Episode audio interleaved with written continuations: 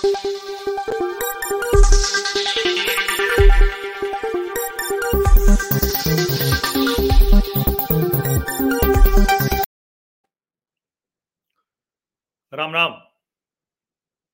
बिहार की राजनीति भी गजब चलती है। शायद ही किसी राज्य में राज्य सरकार के लिए, यानी मुख्यमंत्री और उनके कैबिनेट के लोगों के लिए, हेलीकॉप्टर या जहाज़ खरीदने पर इस तरह की राजनीति होती हो। लेकिन चूँकि बिहार की सरकार वो बार बार साधनों की, संसाधनों की कमी का रोना रोती है और अचानक जब से नीतीश कुमार जी कह रहे हैं कि वो देशव्यापी अभियान चलाएँगे नरेंद्र मोदी के खिलाफ और उसके बाद वो कैबिनेट अप्रूव कर देते हैं कि भाई एक नया जेट लेंगे और एक हेलीकॉप्टर लेंगे। अब उस पर जो नेता है भारतीय जनता पार्टी के, वैसे तो वो अब राज्यसभा के सदस्य हैं, लेकिन एक समय में, एक समय में क्या, बहुत लंबे समय तक वो नीतीश कुमार के सबसे विश्वस्त व्यक्ति रहे भारतीय जनता पार्टी में भी। उनका नाम है सुशील कुमार मोदी, उनके उप मुख्यमंत्री रहे। और सुशील मोदी जी, वो कहा जाता है, और मेरी भी जो समझ है कि नीतीश जी को दो ही लोग बहुत अच्छे से जानते हैं। एक उनके बड़े भाई लालू प्रसाद यादव जी, और एक भाई सुशील कुमार मोदी जी, ये तीनों छात्र राजनीति से निकले हुए नेता हैं, तीनों जेपी के चेले हैं और तीनों भले अलग अलग राजनीतिक धारा में रहे, लेकिन तीनों एक दूसरे को बहुत अच्छे से जानते हैं और कहा जाता है कि अभी भी इनके बीच के निजी संबंध सबसे अच्छे हैं। अब वो कह रहे हैं नीतीश कुमार को कि नीतीश कुमार ने ये तेजस्वी को तोहफा दिया है। वो ये कह रहे हैं नीतीश जी ऐसे नहीं थे। ये तेजस्वी यादव को तोहफा है।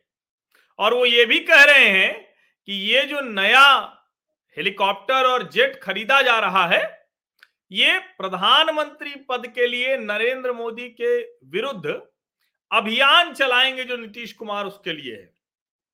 अब वैसे तो मैं इसे बहुत ही, जिसको कहें कि खराब मानता हूँ कि अगर देश के किसी राज्य को एक जेट और एक हेलीकॉप्टर लेने के लिए भी वो इतनी मशक्कत करनी पड़े।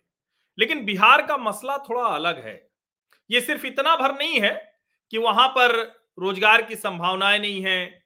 बिहार के लोग छोटी सी एक कहें कि कहीं भी एक जगह जाते हैं और वहाँ उस जगह को बहुत बड़ी कर देते हैं। बिहार के लोगों की प्रतिभा इतनी है कि वो महाराष्ट्र और गुजरात में उद्योग चला रहे हैं। बिहार के लोग पूरे देश में, दिल्ली, एनसीआर में भी आपको प्रतिभावान तरीके से हर काम करते हुए मिल जाएँगे। लेकिन बिहार में वो नहीं कर पाते हैं। बिहार विशेष राज्य का दर्जा माँगता है। और जबकि बिहार के लोग दूसरे राज्यों में विशेष साबित होते हैं। ये समझिए। अब इसीलिए ये सवाल खड़ा हो रहा है कि भाई, जो नीतीश कुमार इतने वर्ष से आखिरी बार कहा जाता है कि 2005 में लिया गया था। और अभी मैं कैबिनेट की वो जो रिलीज़ थी, वो पढ़ रहा था तो ये इसमें कहा गया है कि दो king air C ninety A oblique B, ये प्लेन है और इसके अलावा वीटी ईवीजी हेलीकॉप्टर, ये दोनों है जो बताया गया सरकार की तरफ़ से। और ये जो दो हेलीकॉप्टर और हैं, इसके अलावा Dauphin S A three sixty five N और वीटी ई एन यू, ये अंडर मेंटेनेंस है।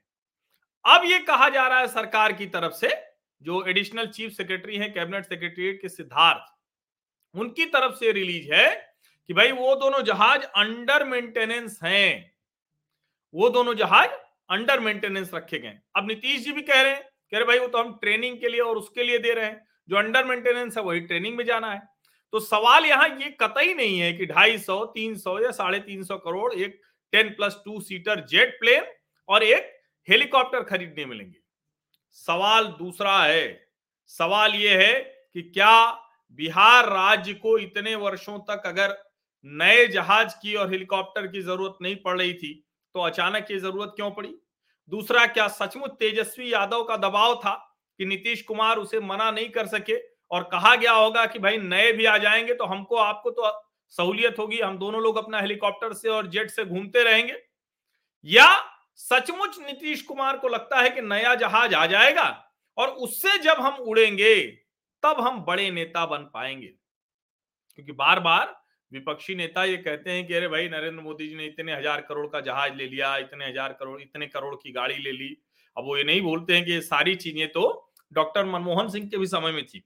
और मेरा ये मानना है कि भारत के प्रधानमंत्री के लिए दुनिया के जो सबसे आधुनिक हैं, वो साधन संसाधन होने चाहिए। इसी तरह से देश के हर राज्य के मुख्यमंत्री के लिए होने चाहिए।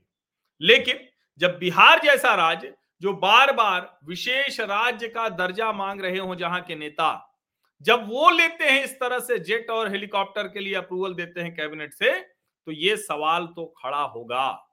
और मैं फिर से कह रहा हूँ कि नीतीश कुमार जी को दो लोग बहुत अच्छे से जानते हैं। एक हैं जिनके साथ अभी वो हैं लालू प्रसाद यादव जी एक हैं जिनके साथ वो पहले थे सुशील मोदी जी। और कहा जाता है कि सुशील मोदी ज़्यादा अच्छे से उनको जानते हैं। दोनों एक दूसरे के साथ सबसे लंबे समय तक सत्ता में साझीदार रहे हैं। निजी संबंधों को छोड़ दें तो भी। इसलिए जब सुशील मोदी कोई आरोप लगाते हैं तो उसका वज़न बढ़ जाता है। हालाँकि राष्ट्रीय जनता दल के लोग और जनता दल यूनाइटेड के लोग कहते हैं कि चूँकि अब इनके पास कुछ है नहीं बचा, इसीलिए ये कोशिश करते हैं कि प्रासंगिकता में बने रहें। आप सभी का बहुत बहुत धन्यवाद।